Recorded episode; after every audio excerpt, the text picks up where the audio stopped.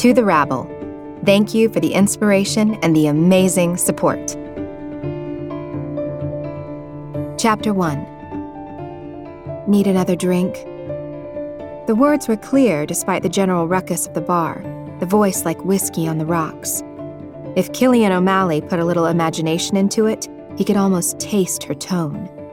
It was the closest he'd come to having an actual drink in 10 months. Olivia.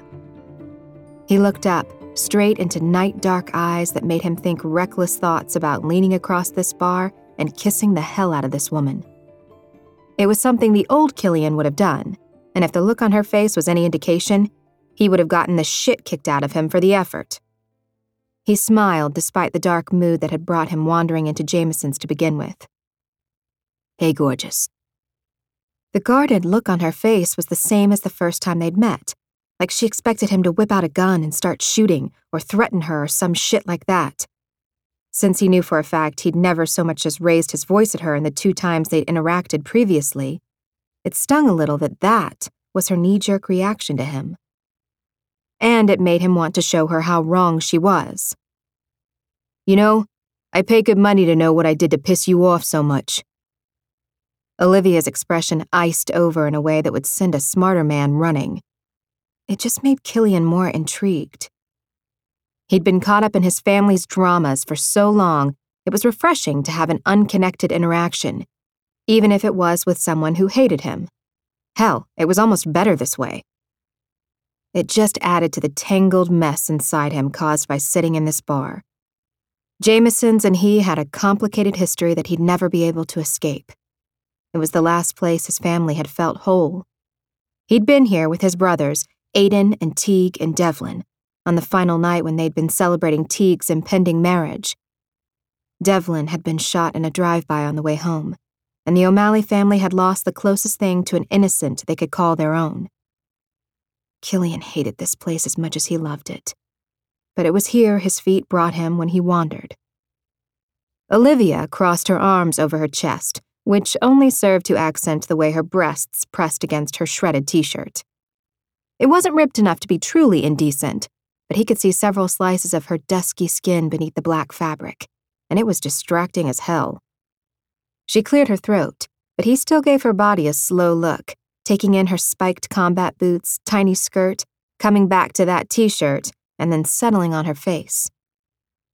She was beautiful in the way good models were. A little too sharp for strictly traditional good looks, but all the more striking because of it. The mass of dark hair and the anger in near black eyes took her over the edge into devastating.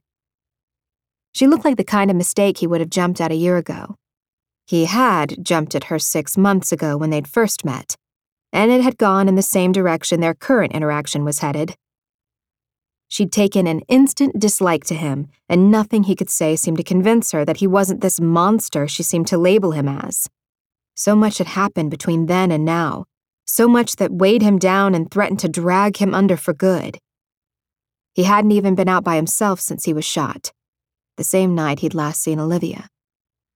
He rubbed his shoulder, half sure he could feel the scar beneath the fabric of his shirt. What would it be like to be that carefree and crazy version of himself just for one more night?